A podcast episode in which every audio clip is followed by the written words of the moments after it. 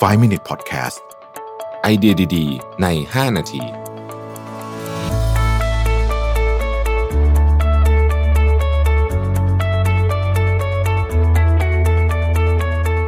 นี่คือ 5 minutes podcast ไอเดียดีๆ ใน 5 นาที คุณอยู่กับประวิทยานุสาหะนะครับ วันนี้จะมาชวนคุยเรื่อง virtual kitchen ครับ virtual kitchen นี่จริงๆ เป็นคอนเซปที่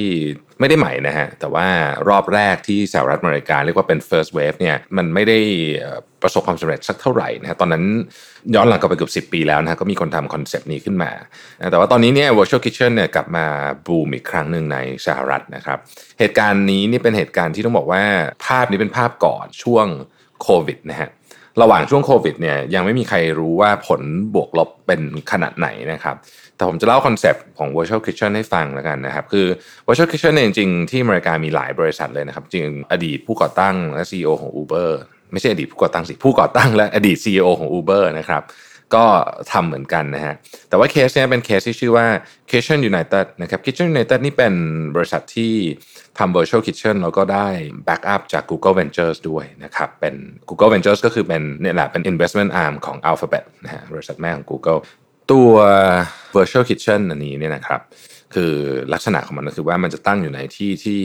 ค่อนข้างจะเป็นที่ชุมชน แต่ไม่ได้เป็นที่ที่ดีมากนักนะครับเพราะว่า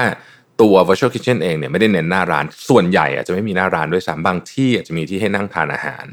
นะฮะแต่ว่าส่วนใหญ่เนี่ยคือไม่มีหน้าร้านเน้น delivery อย่างเดียว ในนั้นก็จะมีแบรนด์อยู่สัก 10 แบรนด์ 20 แบรนด์นะฮะอยู่ในครัวเอ่อเป็นเหมือนกับจะบอกว่าให้คล้าย food court ก็ได้นะแต่ว่ามันจะมีความหลากหลายมากกว่า คือคำว่า virtual kitchen เพราะว่าเนื่องจากว่าไม่ไม่มีใครเห็นเลยว่า ครัว เป็นยังไงนะครับหมายถึงว่าความว่าครัวเป็นยังไงหมายถึงว่ามันมันอาจจะมีอาหารเม็กซิกันอยู่กับอาหารญี่ปุ่นอยู่กับอะไรอย่างเงี้ยซึ่งถ้าเกิดในใน setting ปกติเนี่ยสมมติอยู่ใน food court เนี่ยราคามันต้องใกล้เคียงกัน แต่ใน virtual kitchen เนี่ยอาจจะเป็นร้านหนึ่งแพงเลยก็ได้อีกร้านนึงเป็นราคากลางๆร้านนึงเป็นเบอร์เกอร์เป็นอะไรคือมันได้หมดนะฮะconcept ก็คือเป็นอ่า pick up only delivery only นะครับก็จะทำงานกับพวก aggregator ที่ทำ delivery ทั้งหลาย อย่างที่ที่อเมริกาที่มี Uber Eats Grubhub อะไรพวกนี้เป็นต้นนะฮะเอ่อ virtual kitchen อย่างในเคสของที่ผมเล่าให้ฟังเจ้านี้เนี่ยนะครับก็เขามีแผนนะ Kitchen United เนี่ยที่จะเปิด 400 สาขาทั่วสหรัฐอเมริกานะครับลักษณะของที่ก็จะเป็นแบบนี้ฮะอยู่ในที่ที่มันคนเยอะแต่ว่าเป็นที่ location ไม่ได้ดีมาก เพื่อให้ค่าเช่าที่มันถูก แล้วก็เนื่องจากการไม่มีการ operate หน้าร้านใดๆทั้งสิ้นเลย ทุกอย่างมันก็จะ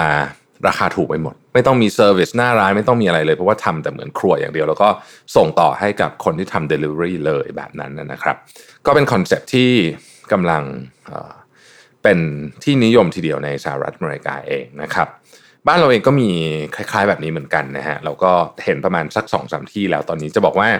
ขอประชาสัมพันธ์แอบ tie-in เบาๆเลยก็แล้วกัน จริงๆ ผมก็กำลังจะเปิดเหมือนกันที่หนึ่งนะครับ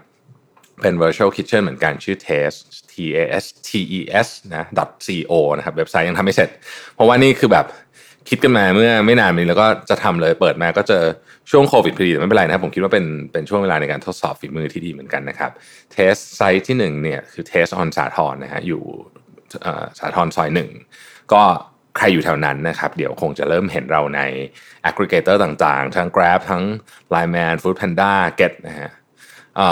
เดี๋ยวเดี๋ยวจะค่อยๆ ประชาสัมพันธ์มาเรื่อยๆกันว่ามีอะไร แต่ว่าอยากจะเล่าให้ฟังเดี๋ยวเดี๋ยวจะมาเล่าให้ฟังเบื้องหลังว่าการทำ virtual kitchen จริงๆแล้วเนี่ยมันมันมีเรื่องที่น่าสนุกอยู่เหมือนกันนะครับ แล้วก็ธุรกิจฟู้ดมาเปลี่ยนแปลงเยอะมากในช่วงโควิดเนี่ยเหมือนกับเรียกว่าเปลี่ยนlandscape ของ food ใหม่หมดเลยเนี่ยนะฮะผมว่าก็สนุกดีตัวผมเองไม่เคย